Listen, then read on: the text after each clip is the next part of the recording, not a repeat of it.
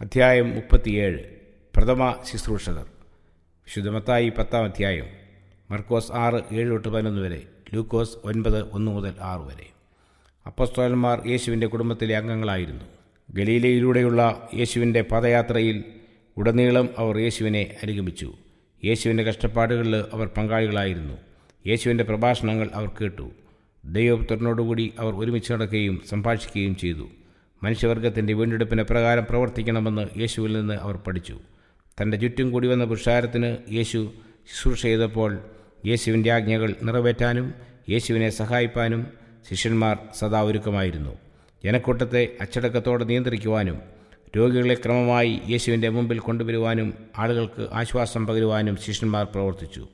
അങ്ങനെ അവർ യേശുവിനെ സഹായിച്ചു. യേശുവിന്റെ പ്രഭാഷണം കേൾക്കുവാൻ വന്നവരുടെ താൽപ്പര്യങ്ങൾ മനസ്സിലാക്കി. അവർക്ക് തിരുവഴുത്തുകൾ വിശദീകരിച്ചു കൊടുത്തു. ജനത്തിന്റെ ആത്മീയ ആവശ്യങ്ങൾ നിറവേറ്റിക്കൊടുക്കുവാൻ ശിഷ്യന്മാർ ആവും വിധം പരിശ്രമിച്ചു. യേശുവിൽ നിന്ന് പഠിച്ച കാര്യങ്ങൾ അവർ മറ്റുള്ളവരെ പഠിപ്പിച്ചു. ദിനംതോറും അവർക്ക് വിലയേറിയ അനുഭവങ്ങൾ ലഭിച്ചുകൊണ്ടിരുന്നു. എന്നാൽ തനിയെ വേല ചെയ്യുന്നതിനുള്ള അനുഭവവും അവർക്ക് ആവശ്യമായിരുന്നു.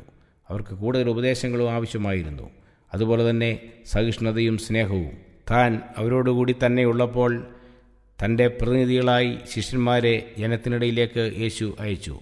അവർക്ക് ജനങ്ങൾ ഇടപെടുവാനുള്ള പ്രായോഗിക വിജ്ഞാനം ലഭിക്കുന്നതിനും തെറ്റുകൾ തിരുത്തുന്നതിനും ആവശ്യമായ ഉപദേശങ്ങൾ നൽകുന്നതിനും വേണ്ടിയാണ് യേശു അവരെ അയച്ചത്. പരീശന്മാരുടെയും പുരോഹിതന്മാരുടെയും പഠിപ്പിക്കൽ യേശുവിന്റെ ശിഷ്യന്മാരെ പലപ്പോഴും ചിന്താകുഴപ്പത്തിലാക്കി. ശിഷ്യന്മാർ തങ്ങളുടെ സംശയങ്ങൾ യേശുവിന്റെ അടുത്ത് കൊണ്ടുവന്നു. യഹൂദന്മാരുടെ പാരമ്പര്യാചാരങ്ങൾക്കെതിരായിരുന്നു വേദസത്യങ്ങളെ യേശു ശിഷ്യന്മാർക്ക് കാണിച്ചു കൊടുത്തു. ദൈവവചനത്തിൽ ശിഷ്യന്മാരുടെ വിശ്വാസത്തെ യേശു ഉറപ്പിച്ചു. റബിമാരിൽ നിന്നും പാരമ്പര്യങ്ങളുടെ തടങ്കിൽ നിന്നും യേശു ശിഷ്യന്മാരെ മോചിപ്പിച്ചു. ശിഷ്യന്മാർക്ക് ലഭിച്ച പരിശീലനത്തിൽ യേശുവിന്റെ ജീവിത മാതൃകയായിരുന്നു വേദ തത്വങ്ങളുടെ പഠനത്തേക്കാൾ കൂടുതൽ പ്രയോജനീഭവിച്ചത്. ശിഷ്യന്മാർ തനിയെ പ്രവർത്തിക്കേണ്ടി വന്നപ്പോൾ ഗുരുവിന്റെ മാതൃക വളരെ അനുഗ്രഹകരമായി. സുവിശേഷത്തിന്റെ ശത്രുക്കളുമായി നേരിടേണ്ടി വന്നപ്പോഴെല്ലാം യേശുവിന്റെ വാക്കുകളെ അവർ ഉദ്ധരിക്കുകയും തന്മൂലമുള്ള വിജയം കണ്ടപ്പോൾ അവർ വലുതായി സന്തോഷിക്കുകയും ചെയ്തു. യേശു പന്ത്രണ്ട് ശിഷ്യന്മാരെ വിളിച്ച് ഈ രണ്ടു പേരായി നഗരങ്ങളിലേക്കും ഗ്രാമങ്ങളിലേക്കും പോകുവാൻ ആജ്ഞാപിച്ചു. ആരെയും ഏകനായി പോകുവാൻ യേശു അനുവദിച്ചില്ല. സഹോദരനും സഹോദരനും ഒരുമിച്ചോ അഥവാ സ്നേഹിതനും സ്നേഹിതനും ഒരുമിച്ചോ പോകുവാൻ കർത്താവ് കൽപ്പിച്ചു. തന്മൂലം ശിഷ്യന്മാർക്ക് പരസ്പരം ധൈര്യപ്പെടുത്തുവാനും ഉപദേശിക്കുവാനും പ്രാർത്ഥിക്കുവാനും കഴിഞ്ഞു. പരസ്പരം പോരായ്മകളെ നികത്തുവാനും അവർ കഴിഞ്ഞു. പിന്നീട് എഴുപത് പേരെ അയച്ചു. യതും ഇതേ മാതൃകയിലായിരുന്നു. സുവിശേഷ ദൂതുവാഹകർ ഇതുപോലെ കൂട്ടായി പ്രവർത്തിക്കണമെന്നായിരുന്നു കർത്താവിന്റെ ഉദ്ദേശം. ഈ മാതൃക ശരിയായി പിന്തുടരുകയാണെങ്കിൽ ഇക്കാലത്തും സുവിശേഷ വേല ഏറ്റവും അധികം വിജയം പ്രാപിക്കും. ശിഷ്യന്മാർ നൽകിയ ദൂത് യോഹന്നാൻ സ്നാപകനും യേശുക്രിസ്തു നൽകിയതുപോലെയുള്ളതായിരുന്നു. സ്വർഗരാജ്യം സമീപിച്ചിരിക്കുന്നു എന്ന് അവർ പ്രസംഗിച്ചു. നസ്രയന യേശു മഷിക തന്നെയോ എന്ന വാദപ്രതിവാദത്തിൽ ഏർപ്പെടുവാനല്ല ശിഷ്യന്മാർ ഐക്യപ്പെട്ടത്. കർത്താവ് ചെയ്ത കാരുണ്യ പ്രവർത്തികൾ കർത്താവിന്റെ നാമത്തിൽ ചെയ്യുവാനാണ് അവരെ അയച്ചത്. രോഗികളെ സൗഖ്യമാക്കുവിൻ മരിച്ചവരെ ഉയർപ്പിപ്പിൻ കുഷ്ഠരോഗികളെ ശുദ്ധമാക്കുവിൻ ഭൂതങ്ങളെ പുറത്താക്കുവിൻ സൗജന്യമായി നിങ്ങൾക്ക് ലഭിച്ചു സൗജന്യമായി കൊടുപ്പിൻ ഇതായിരുന്നു കർത്താവിന്റെ കൽപ്പന. യേശുവിന്റെ ശുശ്രൂഷാ കാലയളവിൽ പ്രസംഗിക്കുന്നതിനേക്കാളേറെ രോഗികളെ സൗഖ്യമാക്കുന്നതിനായാണ് കർത്താവ് സമയം ചിലവഴിച്ചത്. യേശു നടത്തിയ അത്ഭുത പ്രവൃത്തികൾ യേശുവിന്റെ വാക്കുകൾ സത്യമെന്ന് തെളിയിച്ചു. നശിപ്പിപ്പാനല്ല രക്ഷിപ്പാനാണ് താൻ വന്നതെന്ന് യേശുവിന്റെ പ്രവൃത്തികൾ സാക്ഷ്യം പറഞ്ഞു. അവന്റെ നീതി അവന് മുമ്പായി പോയി. ഹോയുടെ തേജസ് അവന്റെ മുമ്പിൽ ഉണ്ടായിരുന്നു. യേശു എവിടെയെല്ലാം പോയിരുന്നുവോ അവിടെയെല്ലാം യേശുവിന്റെ കരുണയുടെ ദൂതും ചെന്നെത്തിയിരുന്നു. യേശുവിന്റെ കരുണയ്ക്ക് പാത്രമായവർ തങ്ങൾക്ക് ലഭിച്ച സൗഖ്യത്തിൽ സന്തോഷിച്ചു. തങ്ങൾക്ക് പുതുതായി ലഭിച്ച ശക്തിയെ അവർ പരീക്ഷിച്ചു നോക്കി. ജനക്കൂട്ടം അവർക്ക് ചുറ്റും കൂടി. കർത്താവ് ചെയ്ത പ്രവൃത്തികളെ സംബന്ധിച്ച് അവരിൽ നിന്ന് കേൾക്കുവാൻ ആളുകൾക്ക് ആർത്തിയായിരുന്നു. അനേകം ആളുകൾക്ക് തങ്ങളുടെ ജീവിതത്തിൽ ആദ്യമായി കേട്ട ശബ്ദം യേശുവിന്റേതായിരുന്നു. അവർ ആദ്യമായി ഉച്ചരിച്ച നാമം യേശുവിന്റെ നാമമായിരുന്നു. അവർ ആദ്യമായി ദർശിച്ച മുഖം യേശുവിന്റേതായിരുന്നു. എങ്ങനെ അവർക്ക് യേശുവിനെ സ്നേഹിക്കാതിരിക്കുവാൻ കഴിയും? എങ്ങനെ അവന്റെ സ്തുതിയെ വർണിക്കാതിരിക്കുവാനാകും? ജീവൻ എല്ലായിടത്തും പ്രദാനം ചെയ്തുകൊണ്ട് ഒഴുകുന്ന ഒരു നദി പോലെയായിരുന്നു. യേശു നഗരങ്ങളിലും പട്ടണങ്ങളിലും കൂടെ കടന്നുപോയത്. യേശു പോയ ഇടങ്ങളിലെല്ലാം ജീവനും സന്തോഷവും പകർന്നു. യേശുവിന്റെ അനുഗാമികളും യേശുവിനെ പോലെ പ്രവർത്തിക്കേണ്ടവരായിരുന്നു. അവർ വിശപ്പുള്ളവർക്ക് ആഹാരം നൽകുകയും നഗ്നരെ ഉടുപ്പിക്കുകയും പീഡിതരെ ആശ്വസിപ്പിക്കുകയും ചെയ്യേണ്ടതാണ്. നിരാശരെ ശുശ്രൂഷിക്കുകയും ആശയറ്റവർക്ക് പ്രത്യാശ പ്രദാനം ചെയ്യുകയും വേണം. അപ്രകാരം ചെയ്യുന്നവർക്ക് ദൈവം നൽകുന്ന വാഗ്ദത്വം നിന്റെ നീതി നിനക്ക് മുമ്പായി നടക്കും. യഹോവയുടെ മഹത്വം നിന്റെ പിമ്പട ആയിരിക്കും. വിഷയാവ് അൻപത്തിയെട്ടിന്റെ എട്ട്. നിസ്വാർത്ഥമായി ശുശ്രൂഷയിൽ കൂടെ പ്രകാശിക്കപ്പെടുന്ന ക്രിസ്തുവിന്റെ സ്നേഹം നീതിപീഠത്തിന്റെ ഖഡ്ഗത്തേക്കാൾ ശക്തമാണ്. എന്തുകൊണ്ടെന്നാൽ ക്രിസ്തുവിന്റെ സ്നേഹം കുറ്റവാളിയിൽ രൂപാന്തരം ഉളവാക്കുന്നു. നിയമലംഘിയെ കുറ്റകൃത്യത്തിൽ തടയുന്നതിന് ശിക്ഷ ആവശ്യമായിരിക്കാം എന്നാൽ ക്രിസ്തുവിന്റെ ഒരു ദൂതുവാഹകന് അതിനേക്കാൾ കൂടുതൽ പ്രവർത്തിക്കുവാൻ കഴിയും. ശകാരം കേൾക്കുമ്പോൾ പലരുടെയും ഹൃദയം എതിർപ്പിലേക്ക് നീങ്ങുന്നു. എന്നാൽ ക്രിസ്തുവിന്റെ സ്നേഹത്തിൽ ഹൃദയങ്ങൾ ഉരുകുന്നു. ദൈവത്തിന്റെ ദാസൻ ശാരീരിക രോഗങ്ങൾ സുഖപ്പെടുത്തുക മാത്രമല്ല ചെയ്യുന്നത്. മഹാവൈദ്യനായ ക്രിസ്തുവിന്റെ അരികിലേക്ക് പാപിയെ നയിക്കുവാനും അവന് കഴിയും. രോഗികളും ഭൂതബാധിതരും ദൗർഭാഗ്യത്തിന് അടിമകളായി കഴിയുന്നവരും ദൈവത്തിന്റെ ഇമ്പമേറിയ ശബ്ദം ദൈവദാസന്മാരിൽ കൂടെ ശ്രവിക്കുവാൻ ദൈവം ആഗ്രഹിക്കുന്നു. തന്റെ ദാസിദാസന്മാരിൽ കൂടെ ലോകത്തിന് ആശ്വാസം പകരുവാൻ ദൈവം കാക്ഷിക്കുന്നു. ഇസ്രയേലിലെ കാണാതുപോയ ആടുകളുടെ ഇടയിലേക്ക് മാത്രമാണ് ശിഷ്യന്മാർ തങ്ങളുടെ ഒന്നാമത്തെ മിഷണറി യാത്ര ചെയ്യേണ്ടിയിരുന്നത്. ഈ സന്ദർഭത്തിൽ സുവിശേഷം ജാതികളുടെയോ ശമരിയാക്കാരുടെ ഇടയിലോ പ്രസംഗിച്ചിരുന്നുവെങ്കിൽ യഹൂദന്മാരുടെ ഇടയിലുണ്ടായിരുന്ന സ്വാധീനം ശിഷ്യന്മാർക്ക് നഷ്ടപ്പെടുമായിരുന്നു. പരീശന്മാരുടെ ശത്രുത്വം ആദ്യമേ അഭിമുഖീകരിക്കേണ്ടിയിരുന്നുവെങ്കിൽ അവരുമായി വാദപ്രതിവാദത്തിൽ ഏർപ്പെടേണ്ടി വരുമായിരുന്നു അങ്ങനെ സംഭവിച്ചുവെങ്കിൽ പ്രാരംഭദശയിൽ തന്നെ അവർ നിരാശരാകുമായിരുന്നു. സുവിശേഷം സർവജാതികൾക്കും എത്തിച്ചു കൊടുക്കേണ്ടതാണെന്ന് അപ്പോസ്റ്റോലന്മാർക്ക് പോലും മനസ്സിലാക്കുവാൻ സമയം എടുക്കേണ്ടി വന്നു ഈ സത്യം ഗ്രഹിക്കുന്നവരെ ജാതികൾക്ക് വേണ്ടി പ്രവർത്തിക്കുവാൻ ശിഷ്യന്മാർ ഒരുക്കമായിരുന്നില്ല. യഹൂദന്മാർ സുവിശേഷം സ്വീകരിച്ചിരുന്നുവെങ്കിൽ ജാതികളിലേക്ക് സുവിശേഷവുമായി അയപ്പാൻ ദൈവം അവരെ ഉപയോഗിക്കുമായിരുന്നു. അതുകൊണ്ട് സത്യദൂത് ആദ്യമായി ഇസ്രായേലിന് നൽകി. ക്രിസ്തുവിന്റെ വയൽപ്രദേശത്തെമ്പാടും തങ്ങളുടെ ആത്മീയ ആവശ്യങ്ങൾ മനസ്സിലാക്കിയ വ്യക്തികൾ ധാരാളമുണ്ടായിരുന്നു അവർ സത്യം ലഭിക്കുന്നതിന് വേണ്ടി വിശന്നും ദാഹിച്ചുമിരുന്നു. ഇവർക്ക് ദൂത് നൽകുവാനുള്ള സമയം വന്നു ചേർന്നു ഇവരുടെ അടുത്തേക്കായിരുന്നു ശിഷ്യന്മാർ പോകേണ്ടിയിരുന്നത്. ശിഷ്യന്മാർ അവരുടെ അടുക്കൽ ചെല്ലുമ്പോൾ ദൈവത്താൽ അയക്കപ്പെട്ടവരാണ് തങ്ങളെന്ന് ജനം മനസ്സിലാക്കുമായിരുന്നു. കർത്താവ് അവരുടെ ഇടയിൽ നിന്ന് മാറ്റപ്പെടുമ്പോൾ അവർ ഉപദേശകരില്ലാത്തവരായി തീരുകയില്ല തങ്ങളുടെ ഒന്നാമത്തെ മിഷണറി യാത്രയിൽ ശിഷ്യന്മാർ പോകേണ്ടിയിരുന്നത് യേശു നേരത്തെ പോയിരുന്ന ഇടങ്ങളിലും സ്നേഹിതന്മാരെ സമ്പാദിച്ചിരുന്ന ഇടങ്ങളിലുമായിരുന്നു. യാത്രയ്ക്കുള്ള ഒരുക്കം ഏറ്റവും ലളിതമായിരിക്കുവാൻ ക്രിസ്തു ഉപദേശിച്ചു. തങ്ങളുടെ വേലയിൽ നിന്ന് മനസ്സുകളെ വ്യതിചലിപ്പിക്കുന്ന ഒന്നും ഉണ്ടായിക്കൂടാ. മാത്രമല്ല തുടർന്നുള്ള വേലയ്ക്ക് വിഘാതം വരത്തക്ക രീതിയിൽ വാതിലുകൾ അടയ്ക്കുവാനും എതിർപ്പുകളെ ഇളക്കിവിടുവാനും കാരണങ്ങൾ ഉണ്ടാവരുത്. അന്നത്തെ മതനേതാക്കളുടെ വേഷവിഭൂഷാദികൾ അവർ സ്വീകരിക്കരുതെന്നും കർത്താവ് പറഞ്ഞു. സാധാരണക്കാരായ ആളുകളിൽ നിന്ന് വേർതിരിച്ച് അറിയപ്പെടുന്നതിനും പ്രത്യേക വസ്ത്രങ്ങൾ ഉപയോഗിക്കരുതെന്ന് കർത്താവ് വിലക്കി. ദേവാലയങ്ങളിൽ ചെന്ന് പരസ്യശ്രൂഷ നടത്തുവാനും കർത്താവ് ആവശ്യപ്പെട്ടില്ല. വീട് വീടാന്തരം പോയി വേല ചെയ്യുകയായിരുന്നു അവരെ ഏൽപ്പിച്ച ചുമതല. ആവശ്യമില്ലാത്ത ആർഭാടങ്ങൾക്ക് വേണ്ടി സമയം ദുർവ്യയം ചെയ്യാനോ ഓരോ വീട്ടിലും ആഘോഷ പരിപാടികൾ നടത്തുവാനോ ശിഷ്യന്മാർ അനുവദിക്കപ്പെട്ടിട്ടില്ലായിരുന്നു. എന്നാൽ യോഗ്യമായ തരത്തിലുള്ള സ്വീകരണങ്ങൾ കർത്താവ് അനുവദിച്ചിരുന്നു. ക്രിസ്തുവിന് നൽകുന്ന സ്വീകരണം ശിഷ്യന്മാർക്കും നൽകാമായിരുന്നു. ഈ വീടിന് സമാധാനം ലൂക്കോസ് പത്തിന്റെ അഞ്ച് എന്ന മനോഹരമായ അഭിവാദ്യം തങ്ങളെ സ്വീകരിക്കുന്ന ഭവനത്തിന് നൽകണമെന്ന് യേശു ശിഷ്യന്മാരെ പഠിപ്പിച്ചു. ശിഷ്യന്മാർ അർപ്പിക്കുന്ന പ്രാർത്ഥനയും സ്തോത്രയാഗങ്ങളും തിരുവഴുത്തുകളുടെ പഠനവും കൊണ്ട് ഓരോ ഭവനവും അനുഗ്രഹിക്കപ്പെടണമായിരുന്നു എന്നാണ് കർത്താവിന്റെ വാഞ്ച. സത്യത്തിന്റെ മുന്നോടികളായി ഗുരുവിന്റെ വഴി ഒരുക്കുന്നവരായിരുന്നു ശിഷ്യന്മാർ. അവർ നൽകുന്ന ദൂത് നിത്യജീവന്റെ വചനമായിരുന്നു. ആ സ്വീകരിക്കുകയോ തിരസ്കരിക്കുകയോ ചെയ്യുന്നതിനനുസരിച്ചായിരുന്നു ഓരോ വ്യക്തിയുടെയും വിധി നിർണയിക്കപ്പെടുന്നത് അതിന്റെ ഗൗരവം ബോധ്യമാക്കുവാൻ യേശു ശിഷ്യന്മാരോട് പറഞ്ഞു ആരെങ്കിലും നിങ്ങളെ കൈക്കൊള്ളാതെയും നിങ്ങളുടെ വചനങ്ങളെ കേൾക്കാതെ ഇരുന്നാൽ ആ വീടോ പട്ടണമോ വിട്ടുപോകുമ്പോൾ നിങ്ങളുടെ കാലിലെ പൊടി തട്ടിക്കളയുവിൻ. ന്യായവിധി ദിവസത്തിൽ ആ പട്ടണത്തേക്കാൾ സോതോമ്യരുടെയും ഗോമോരിയരുടെയും ദേശത്തിന് സഹിക്കാതാവും എന്ന് ഞാൻ സത്യമായിട്ട് നിങ്ങളോട് പറയുന്നു. രക്ഷകന്റെ നോട്ടം ഭാവിയിലേക്ക് കടന്നു ചെന്നു. തന്റെ മരണശേഷം ശിഷ്യന്മാർ സാക്ഷികളായി തീരേണ്ട വിസ്തൃതമായ വയൽപ്രദേശങ്ങളെ യേശു ദർശിച്ചു.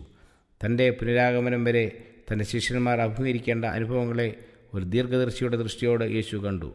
തന്റെ അനുഗാമികൾക്കുണ്ടാകുവാൻ പോകുന്ന കഷ്ടതകളെ യേശു ശിഷ്യന്മാർക്ക് വിശദീകരിച്ചു കൊടുത്തു. പോരാട്ടങ്ങളുടെ സ്വഭാവവും വിശദാംശങ്ങളും അവർക്ക് നൽകി. ആ സന്ദർഭങ്ങളിൽ തങ്ങൾക്ക് കിട്ടേണ്ട സ്വയത്യാഗത്തെയും ശിഷ്യന്മാർക്ക് യേശു പറഞ്ഞു കൊടുത്തു. തങ്ങൾ നനയ്ക്കാത്ത നേരത്ത് ശത്രു വന്ന് കീഴ്പ്പെടുത്താതിരിക്കേണ്ടതിന് ജാഗ്രത പുലർത്തേണ്ടതിന്റെ ആവശ്യകത അവർക്ക് മനസ്സിലാക്കി കൊടുക്കുവാൻ യേശു ആഗ്രഹിച്ചു. നമുക്ക് പോരാട്ടമുള്ളത് ജഡരക്തങ്ങളോടല്ല. വാഴ്ചകളോടും അധികാരങ്ങളോടും യന്ത്രകാലത്തിന്റെ ലോകാധിപതികളോടും സ്വർലോകങ്ങളിലെ ദുഷ്ടാത്മസേനയോടും അത്രേ. എഫ് എസ് രണ്ടിന്റെ പന്ത്രണ്ട്. അഭൗമികമായ ശക്തികളായിട്ടാണ് ശിഷ്യന്മാർ പോരാടേണ്ടത്. അതുകൊണ്ട് അഭൗമികമായ സഹായം നൽകുവാൻ യേശു തയ്യാറാണ്. യേശുവിന്റെ സേനയിൽ സ്വർഗീയ ശക്തികളെല്ലാം അടങ്ങിയിട്ടുണ്ട്. ദൂതന്മാർ മാത്രമല്ല പരിശുദ്ധാത്മാവും ഈ യുദ്ധത്തെ നയിപ്പാൻ വരുന്നുണ്ട്. നമ്മുടെ കുറവുകൾ അനവധിയായിരിക്കാം. വളരെ വലുതായിരിക്കാം. എന്നാൽ നുറുങ്ങിയ ഹൃദയത്തോട് ദൈവത്തെ അന്വേഷിക്കുന്ന ഏവർക്കും ദൈവത്തിന്റെ കൃപ ലഭിക്കും. ദൈവത്തിൽ ആശ്രയിക്കുന്നവർക്ക് സർവശക്തൻ ശക്തി നൽകുന്നു. ചെന്നായ്ക്കളുടെ നടുവിൽ പോലെ ഞാൻ നിങ്ങളെ അയക്കുന്നു ആകയാൽ പാമ്പിനെ പോലെ ബുദ്ധിയുള്ളവരും പ്രാവിനെ പോലെ കളങ്കമില്ലാത്തവരും ആയിരിപ്പിൻ. സത്യത്തെ യേശു തുറന്നു കാട്ടി സ്നേഹത്തോടുകൂടി യേശു അവ മനസ്സിലാക്കി കൊടുത്തു. ബുദ്ധിയും ദയയും കലർന്ന പെരുമാറ്റമായിരുന്നു യേശുവിന്റേത്. ഒരിക്കലും മര്യാദയില്ലാത്ത പെരുമാറ്റം കർത്താവിൽ നിന്നുണ്ടായിട്ടില്ല ആവശ്യമില്ലാതെ ആരെയും കുറ്റപ്പെടുത്തുകയോ വേദനപ്പെടുത്തുകയോ ചെയ്തിട്ടില്ല. മനുഷ്യന്റെ ബലഹീനതയെ ഒരിക്കലും യേശു കുറ്റപ്പെടുത്തിയില്ല. എന്നാൽ കപടഭക്തിയെയും പാപത്തെയും നിർദ്ദയം ശകാരിച്ചു. എന്നാൽ യേശുവിന്റെ ശകാരത്തിൽ കണ്ണുനീർ അലിഞ്ചേർന്നിരുന്നു. തന്നെ തിരസ്കരിച്ച ജെരുസലേമിനെ നോക്കി യേശു കരഞ്ഞു. ജെരുസലേം യേശുവിനെ തള്ളിക്കളഞ്ഞു. എന്നാൽ ജെറുസലേമിലെ ജനത്തെ യേശു സ്നേഹിച്ചു. അവരെക്കുറിച്ച് ഓർത്തപ്പോൾ യേശുവിന്റെ ഹൃദയം തകർന്നു. ഓരോ മനുഷ്യനും യേശുവിനെ വിലയേറിയവരായിരുന്നു. യേശു ഏറ്റവും ഉന്നതനായിരുന്നെങ്കിലും ദൈവിക കുടുംബത്തിലെ ഓരോ അംഗത്തോടും തനിക്കുണ്ടായിരുന്ന സ്നേഹം അളവറ്റതായിരുന്നു. എല്ലാ മനുഷ്യരിലും വീഴ്ച ഭവിച്ച ആത്മാക്കളെ യേശു കണ്ടു. അവരെ രക്ഷിക്കുക എന്നതായിരുന്നു യേശുവിന്റെ ജീവിത ലക്ഷ്യം. പ്രാകൃത മനസ്സിന്റെ ആജ്ഞകൾക്ക് കീഴ്പ്പെടുകയല്ല ക്രിസ്തുവിന്റെ ദാസന്മാർ ചെയ്യേണ്ടത്. അവർ ദൈവവുമായി അടുത്ത സമ്പർക്കം പുലർത്തണം. അങ്ങനെ ചെയ്യുന്നില്ല എങ്കിൽ സ്വയചിന്ത നമ്മെ കീഴ്പ്പെടുത്തും. അപ്പോൾ നമ്മെ നിയന്ത്രിക്കുവാൻ നമുക്ക് കഴിയാതെ വരും. ഉണങ്ങി വരേണ്ട ചെടികൾക്ക് ഉണർവ് നൽകുന്ന അനുഗ്രഹമാരിയോ ശീതളത്വം നൽകുന്ന തുഷാര ബന്ധുക്കളോ അല്ല അവരുടെ വായിൽ നിന്ന് പൊഴിയുന്നത്. അവരുടെ വാക്കുകൾ അയോഗ്യമായിരിക്കും. സാത്താൻ ഇതാണ് മനുഷ്യരിൽ കാണുവാൻ ആഗ്രഹിക്കുന്നത്. സാത്താന്റെ മാർഗം ഇതാണ്. മഹാസർപ്പം കോപിക്കുന്നവനാണ്. കോപിക്കുകയും കുറ്റപ്പെടുത്തുകയും ചെയ്യുന്നവർ സാത്താന്റെ ആത്മാവിനെയാണ് പ്രകടമാക്കുന്നത്. ദൈവത്തിന്റെ ദാസന്മാർ ദൈവത്തിന്റെ പ്രതിനിധികളായിരിക്കണം. സ്വർഗത്തിന്റെ നാണയം ദൈവമക്കൾ വിനിമയം ചെയ്യുന്നത് കാണുവാനാണ് ദൈവം ആഗ്രഹിക്കുന്നത്. ദൈവത്തിന്റെ സ്വരൂപവും മേലെഴുത്തും മുദ്രണം ചെയ്യപ്പെട്ട സത്യമാണ് ആ നാണയം. തിന്മയെ ജയിപ്പാൻ അവർ ഉപയോഗിക്കുന്ന ആ ശക്തി ക്രിസ്തുവിന്റെ ശക്തിയായിരിക്കണം. ക്രിസ്തുവിന്റെ സൗന്ദര്യത്തിന്മേൽ അവർ കണ്ണ് പതിപ്പിച്ചിരിക്കും. അപ്പോൾ അവർക്ക് ഫലവത്തായി സുവിശേഷവേല ചെയ്യുവാൻ കഴിയും. പ്രകോപിക്കപ്പെടുമ്പോൾ സമചിത്തത പാലിക്കുന്ന വ്യക്തിക്ക് വിജയകരമായി സത്യത്തിന് വേണ്ടി സംസാരിപ്പാൻ സാധിക്കും. അത് ഏറ്റവും ശക്തമായ വാദത്തെക്കാളും പ്രയോജനകരമായിരിക്കും. സത്യത്തിന്റെ എതിരാളികളുമായി വിവാദത്തിലേർപ്പെടേണ്ടി വരുന്നവർക്ക് മനുഷ്യനെ മാത്രമല്ല സാത്താനെയും അവന്റെ കൂട്ടാളികളെയുമാണ് നേരിടേണ്ടി വരുന്നത്. അവർ കർത്താവിന്റെ വാക്കുകളെ ഓർക്കട്ടെ.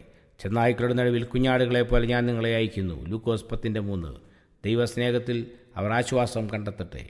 അവർ അവഹേളിക്കപ്പെടുമ്പോഴും അവരുടെ മനസ്സ് ശാന്തസുന്ദരമായിരിക്കും. സ്വർഗീയ മേലാട കൊണ്ട് ദൈവം അവരെ പൊതിഞ്ഞിരിക്കും. പരിശുദ്ധാത്മാവ് അവരുടെ മനസ്സിനെ ഹൃദയത്തെയും നിയന്ത്രിക്കും. അതുകൊണ്ട് ചെന്നായ്ക്കളുടെ നിലവിളി അവരുടെ ശബ്ദത്തെ ബാധിക്കയില്ല. യേശു തുടർന്ന് പറഞ്ഞു മനുഷ്യരെ സൂക്ഷിച്ചു കൊള്ളുവീൻ ദൈവത്തിൽ നിന്ന് അകന്നവരിൽ ദൈവമക്കൾ വിശ്വാസം അർപ്പിക്കുവാൻ പാടില്ല. അവരുടെ മുമ്പിൽ ഉപദേശം നൽകുവാനും പാടില്ല. കാരണം സാത്താന്റെ പക്ഷക്കാർ അതിൽ നിന്ന് മുതലെടുക്കും. മനുഷ്യന്റെ സൂത്രങ്ങൾ ദൈവത്തിന്റെ പദ്ധതിക്കെതിരായി പ്രവർത്തിക്കുന്നു. യഹോവയുടെ ആലയം പണിയുന്നവർ ദിവ്യ സാഹസ്യത്തിൽ പണിയണം. മോശ പർവതത്തിൽ വെച്ച് സ്വർഗത്തിലെ വിശുദ്ധ മന്ദിരത്തിന്റെ മാതൃക കണ്ട് ഭൂമിയിൽ വിശുദ്ധ മന്ദിരം പണിയതുപോലെ നാം യഹോവയുടെ വേല ചെയ്യണം. പരിശുദ്ധാത്മ യോഗമില്ലാതെ ആളുകളുടെ ഉപദേശങ്ങളെ ദൈവദാസന്മാർ ആശ്രയിക്കുമ്പോൾ ദൈവം അപമാനിക്കപ്പെടുകയും സുവിശേഷം വഞ്ചിക്കപ്പെടുകയും ചെയ്യുന്നു. ലോകത്തിന്റെ ജ്ഞാനം ദൈവത്തിന് ഭോഷത്വമാണ് അതിലാശ്രയിക്കുന്നവർ നിശ്ചയമായും തെറ്റിപ്പോകും. അവർ നിങ്ങളെ ന്യായവിധി സഭകളിൽ ഏൽപ്പിക്കുകയും എന്റെ നിമിത്തം നാടുവാഴികൾക്കും രാജാക്കന്മാർക്കും മുമ്പിൽ കൊണ്ടുപോവുകയും ചെയ്യും. അത് അവർക്ക് ജാതികൾക്കും ഒരു സാക്ഷ്യമായിരിക്കും. പത്തായി പത്തിന്റെ പതിനേഴ് പതിനെട്ട്. പീഡനം അഴിച്ചുവിടുമ്പോൾ സത്യം എല്ലായിടത്തേക്കും വ്യാപിക്കും. ലോകത്തിലെ മഹാന്മാരുടെ മുമ്പിൽ ക്രിസ്തുവിന്റെ ദാസന്മാർ കൊണ്ടുവരപ്പെടും.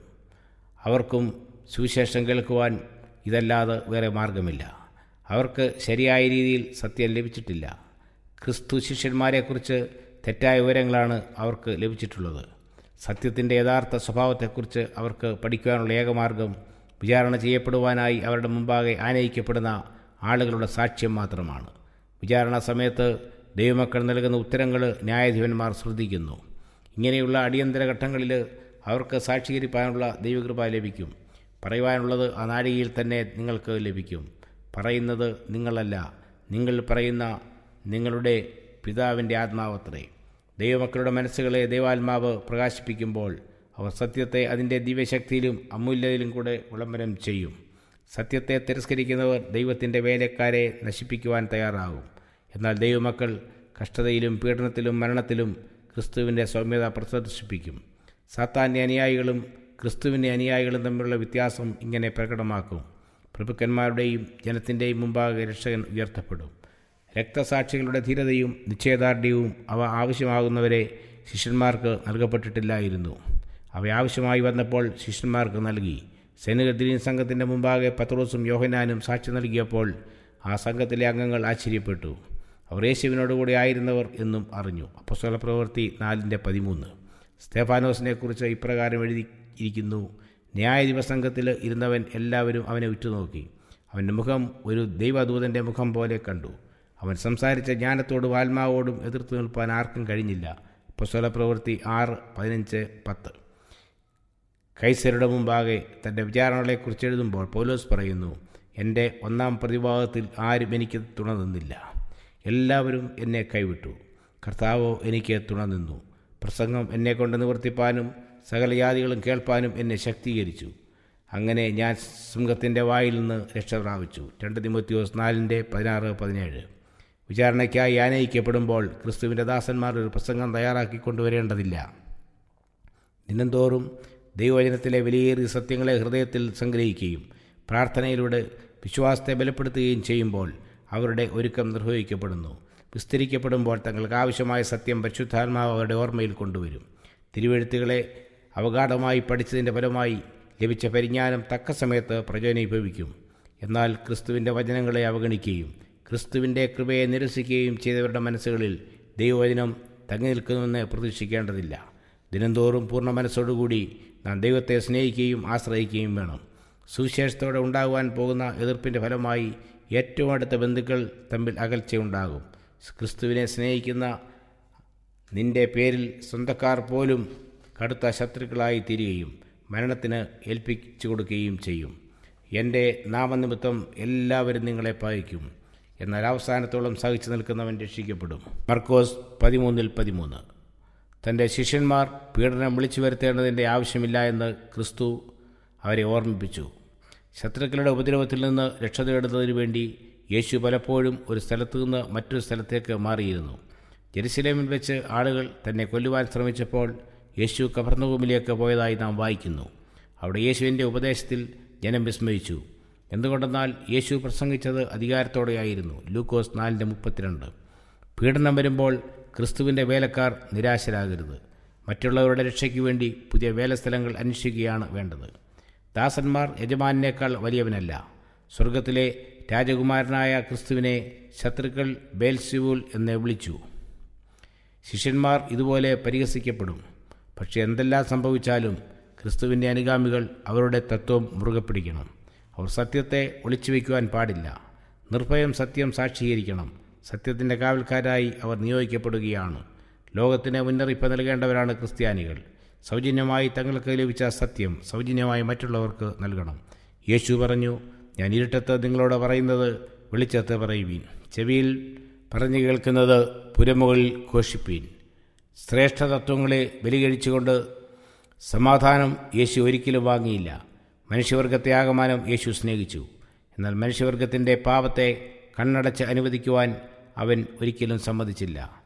തങ്ങളുടെ ആത്മാക്കളെ നാശത്തിലേക്ക് നയിക്കുന്ന മാർഗത്തെ പിന്തുടരുവാൻ മനുഷ്യരെ അനുവദിക്കുവാൻ യേശുവിനെ ഒരിക്കലും കഴിയുകയില്ലായിരുന്നു.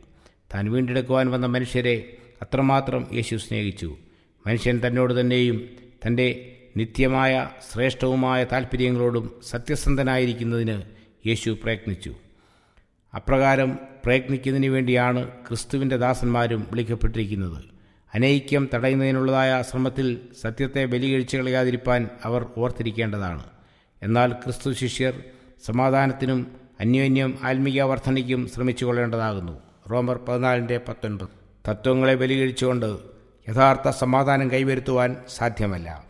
അതുപോലെ എതിർപ്പ് അഭിമുഖീകരിക്കാതെ ഒരാൾക്കും തത്വങ്ങൾക്ക് വേണ്ടി നിലകൊള്ളുവാനും സാധ്യമല്ല. ആത്മീയത നിറഞ്ഞ ക്രിസ്ത്യാനിത്വത്തെ അനുസരണം കെട്ടവർ എതിർക്കും. യേശു തന്റെ ശിഷ്യന്മാരോട് പറഞ്ഞു ദേഹിയെ കൊല്ലുവാൻ കഴിയാതെ ദേഹത്തെ കൊല്ലുന്നവരെ ഭയപ്പെടേണ്ട.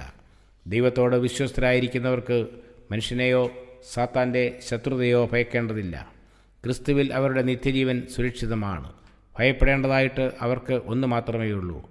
ദൈവം തങ്ങളിൽ അർപ്പിച്ചിരിക്കുന്ന വിശ്വാസത്തെ ത്യജിക്കുകയും സത്യത്തെ സാത്താന് കീഴ്പ്പെടുത്തുകയും ചെയ്യുമോ എന്ന കാര്യം മാത്രമാണ്. മനുഷ്യവർഗത്തെ സംശയപൂരിതമാക്കുക എന്നത് സാത്താന്റെ വേലയാണ്. ദൈവം കഠിനഹൃദയനായ ഒരു ന്യായാധിപതിയെന്ന് അവൻ മനുഷ്യമനസ്സിൽ സംശയമുളവാക്കുന്നു. മനുഷ്യരെ പാപം ചെയ്യുവാൻ അവൻ പ്രേരിപ്പിക്കുന്നു. പാപം ചെയ്തതിന് ശേഷം ദൈവത്തെ സമീപിക്കുവാൻ കഴിയാതെ സ്വയം പഴിച്ചുകൊണ്ട് അവർ ദൈവത്തിൽ നിന്ന് അകന്നു കഴിയുവാൻ അവൻ കെണിയൊരുക്കുന്നു. ദൈവത്തിന്റെ കരുണ ഇനിയുമേൽ തങ്ങൾക്ക് ലഭിക്കില്ലെന്ന നൈരാശ്യത്തിലേക്ക് മനുഷ്യരെ അവൻ നയിക്കുന്നു. കർത്താവ് ഇതെല്ലാം അറിയുന്നു. ദൈവത്തിന് മനുഷ്യരോടുള്ളതായ കരുണ ഒരിക്കലും തീർന്നു പോകുന്നില്ല എന്ന് ശിഷ്യന്മാർക്ക് യേശു ഉറപ്പുകൊടുത്തു. മനുഷ്യന്റെ നൊമ്പരങ്ങളും നെടുവീർപ്പുകളും ദുഃഖവും ദൈവം നല്ലവണ്ണം അറിയുകയും അത് തന്റെ ഹൃദയത്തെ സ്പർശിക്കുകയും ചെയ്യുന്നു. ദൈവം സ്വർഗത്തിൽ നിഷ്ക്രിയനായിരിക്കുന്നുവെന്ന് വേദപുസ്തകം പഠിപ്പിക്കുന്നില്ല. ദൈവം ഏകാന്തതയിൽ കഴിയുകയല്ല. തന്റെ ഇഷ്ടം നിറവേറ്റുവാൻ തയ്യാറായി നിൽക്കുന്ന കോടാനുകോടി ദൂതന്മാർ തന്നെ ചുറ്റും നിൽക്കുന്നു. ദൈവം പ്രപഞ്ചത്തിന്റെ എല്ലാ ഭാഗങ്ങളുമായി നമ്മുടെ അറിവിനുപരിയായ മാർഗത്തിലൂടെ സജീവമായ സമ്പർക്കം പുലർത്തിക്കൊണ്ടിരിക്കുന്നു. എന്നാൽ മുഴുസ്വർഗത്തെയും താല്പര്യം കേന്ദ്രീകരിച്ചിരിക്കുന്നത് ഈ ചെറുഗോളമായ ഭൂമിയിലാണ്. ഇവിടെ പാർക്കുന്ന മനുഷ്യരിലാണ്. തന്റെ ഏകജാതനായ പുത്രനെ നൽകിയ ഈ ലോകത്തെയാണ് ദൈവം ഏറ്റവും അധികം സ്നേഹിക്കുന്നത്. പീഡിതരുടെ നിലവിളി കേൾക്കുവാൻ ദൈവം തന്റെ സിംഹാസനത്തിൽ നിന്ന് കുനിഞ്ഞു നോക്കുന്നു. മനുഷ്യന്റെ പ്രാർത്ഥനയ്ക്കുള്ള ദൈവത്തിന്റെ ഉത്തരം ഞാൻ ഇതാ ഇവിടെയുണ്ട് എന്നാണ്. ദുഃഖിതരെയും ചവിട്ടി മതിക്കപ്പെട്ടവരെയും ദൈവം ഉയർത്തുന്നു. നമ്മുടെ കഷ്ടതയുടെ വേദന ദൈവവും അനുഭവിക്കുന്നു.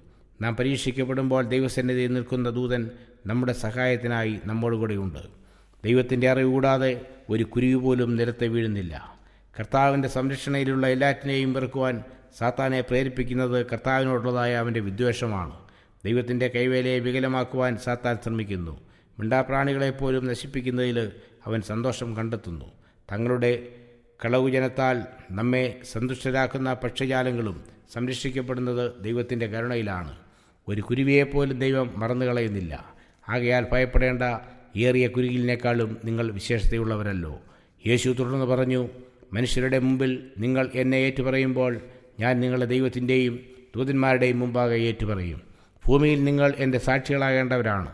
ലോകത്തിന്റെ സൗഖ്യത്തിനായി എന്റെ കൃപയെ ഒഴുക്കിവിടേണ്ട ചാനലുകളാണ് നിങ്ങൾ. സ്വർഗത്തിൽ ഞാൻ നിങ്ങളുടെ പ്രതിനിധിയാണ്. ദൈവം നിങ്ങളുടെ അപൂർണതയെയല്ല കാണുന്നത്. എന്റെ നീതിയാകുന്ന വസ്ത്രത്താൽ ചുറ്റപ്പെട്ട് പൂർണരായി അവൻ കാണുന്നു. എന്നിൽ കൂടെ നിങ്ങൾ സ്വർഗീയാനുഗ്രഹം പ്രാപിക്കുന്നു. എന്നെ ഏറ്റുപറയുന്നവരെ വീണ്ടെടുക്കപ്പെട്ടവരുടെ സന്തോഷവും അനുഗ്രഹവും പങ്കിടുന്നവരുവനായി ഞാനും ഏറ്റുപറയും. ക്രിസ്തുവിനെ ഏറ്റുപറയുന്നവന്റെ ഉള്ളിൽ ക്രിസ്തു വസിക്കും. ഇല്ലാത്ത ഒന്നിനെ മറ്റൊരാൾക്ക് നൽകുവാൻ കഴിയുകയില്ല. വേദ സത്യങ്ങളെ ഭംഗിയായി ചിലർ വിശദീകരിച്ചേക്കാം. ക്രിസ്തുവിന്റെ വാക്കുകളെ അവർ ആവർത്തിച്ചേക്കാം. എന്നാൽ ക്രിസ്തുവിന്റെ സൗമ്യതയും സ്നേഹവും അവർ സ്വയത്തമാക്കിയില്ല എങ്കിൽ ക്രിസ്തുവിനെ അവർ ഏറ്റുപറയുകയല്ല ചെയ്യുന്നത്. ഒരുവനാരായിരുന്നാലും ക്രിസ്തുവിന്റെ സ്വഭാവത്തിന് നിരക്കാത്ത ജീവിതമാണ് നയിക്കുന്നതെങ്കിൽ അവൻ ക്രിസ്തുവിനെ പരിത്യജിക്കുക തന്നെ ചെയ്യും. നന്മ നിറഞ്ഞ സംഭാഷണത്തിൽ കൂടെയും അവാസ്തവം ദയയില്ലാത്തതുമായ വാക്കുകൾ കൂടെയും യേശുവിനെ മനുഷ്യർ തള്ളിപ്പറയുന്നു. പാപവഴികളെ തേടിപ്പോകുന്നവരും യേശുവിനെ പരിത്യജിക്കുകയാണ് ചെയ്യുന്നത്. ലോകമോഹങ്ങൾ ആകൃഷ്ടരായി അതിന്റെ പിന്നാലെ പോകുന്നതിലൂടെ ക്രിസ്തുവിന്റെ സ്നേഹമില്ലാതെയുള്ള ജീവിതത്തിലൂടെ സ്വന്തം താല്പര്യങ്ങളിൽ മാത്രം ആശ്രയിക്കുന്നതിലൂടെ സംശയങ്ങൾ വെച്ചു പുലർത്തുന്നതിലൂടെ അന്ധകാരത്തിൽ കഴിയുന്നതിലൂടെ അനേകർ ക്രിസ്തുവിനെ ത്യജിക്കുന്നു. മനുഷ്യരുടെ മുമ്പിൽ എന്നെ തള്ളിപ്പറയുന്നവനെയോ എന്റെ പിതാവിന്റെ മുമ്പിൽ ഞാനും തള്ളിപ്പറയും. സുവിശേഷത്തോടുള്ള ലോകത്തിന്റെ ശത്രുത്വം ഉടനടി ഇല്ലാതാകുമെന്നും അതിന്റെ എതിർപ്പ് കുറേക്കാലം കഴിയുമ്പോൾ അവസാനിക്കുമെന്നും കരുതരുതെന്നും യേശു തന്റെ ശിഷ്യന്മാരോട് പറഞ്ഞു. ഞാൻ സമാധാനം വരുത്തുവാൻ വന്നുവെന്ന് നിരൂപിക്കരുത്. സമാധാനമല്ല വാൾ അത്രേ വരുത്തുവാൻ ഞാൻ വന്നത്. സുവിശേഷമല്ല ഈ പോരാട്ടത്തിന് കാരണം. അതിനോടുള്ള എതിർപ്പത്രേ. എല്ലാ പീഡനത്തെക്കാളും സഹിപ്പാൻ ഏറ്റവും വിഷമുള്ളത് ഭവനത്തിലെ എതിർപ്പാണ്. പ്രിയപ്പെട്ടവരുടെ അകൽച്ചയാണ് വേദനയുളവാക്കുന്നത്. യേശു പറഞ്ഞു എന്നേക്കാളധികം അപ്പനെയോ അമ്മയോ പ്രിയപ്പെടുന്നവൻ എനിക്ക് യോഗ്യനല്ല. തന്റെ ക്രൂശെടുത്ത് എന്നെ അനുഗമിക്കാത്തവനും എനിക്ക് യോഗ്യനല്ല. ക്രിസ്തുവിന്റെ ദൗത്യ നിർവാഹകനായിരിക്കുക എന്നത് വലിയൊരു ബഹുമതിയാണ്. നമ്മെ വിശ്വസിച്ചേൽപ്പിച്ചിരിക്കുന്ന പാവനമായ ഒരു നിധിയാണത്. നിങ്ങളെ കൈക്കൊള്ളുന്നവൻ എന്നെ കൈക്കൊള്ളുന്നു. എന്നെ കൈക്കൊള്ളുന്നവൻ എന്നെ അയച്ചവനെ കൈക്കൊള്ളുന്നു. യേശുവിന്റെ നാമത്തിൽ യേശുവിന്റെ ശിഷ്യന്മാരോട് കാട്ടുന്ന ഏതൊരു ദയാപ്രവൃത്തി പോലും പ്രതിഫലം കിട്ടാതെ പോകുകയില്ല അതേ അംഗീകാരം തന്നെ ദൈവിക കുടുംബത്തിലെ ഏറ്റവും എളിയവനും നൽകുന്നു. ശിഷ്യൻ എന്ന് വെച്ച് ഈ ചെറിയവരിൽ ഒരുത്തന് ഒരു പാനപാത്രം തണ്ണീർ മാത്രം കുടിപ്പാൻ കൊടുക്കുന്നവന് പ്രതിഫലം കിട്ടാതെ പോകുകയില്ല എന്ന് ഞാൻ സത്യമായിട്ട് നിങ്ങളോട് പറയുന്നു. രക്ഷകൻ തന്റെ ഉപദേശം അവസാനിപ്പിച്ചു. ക്രിസ്തുവിന്റെ നാമത്തിൽ ദരിദ്രന്മാരോട് സുവിശേഷം അറിയിപ്പാനും ബദ്ധന്മാർക്ക് വിടുതലും കുരുടന്മാർക്ക് കാഴ്ചയും പ്രസംഗിപ്പാനും പീഡിതരെ വിട്ടയപ്പാനും കർത്താവിന്റെ പ്രസാദവർഷം പ്രസംഗിപ്പാനും ക്രിസ്തു പോയതുപോലെ ശിഷ്യന്മാരും പുറപ്പെട്ടു. ലൂക്കോസ് നാലിന്റെ പതിനെട്ട് പത്തൊൻപത് വാക്യങ്ങൾ.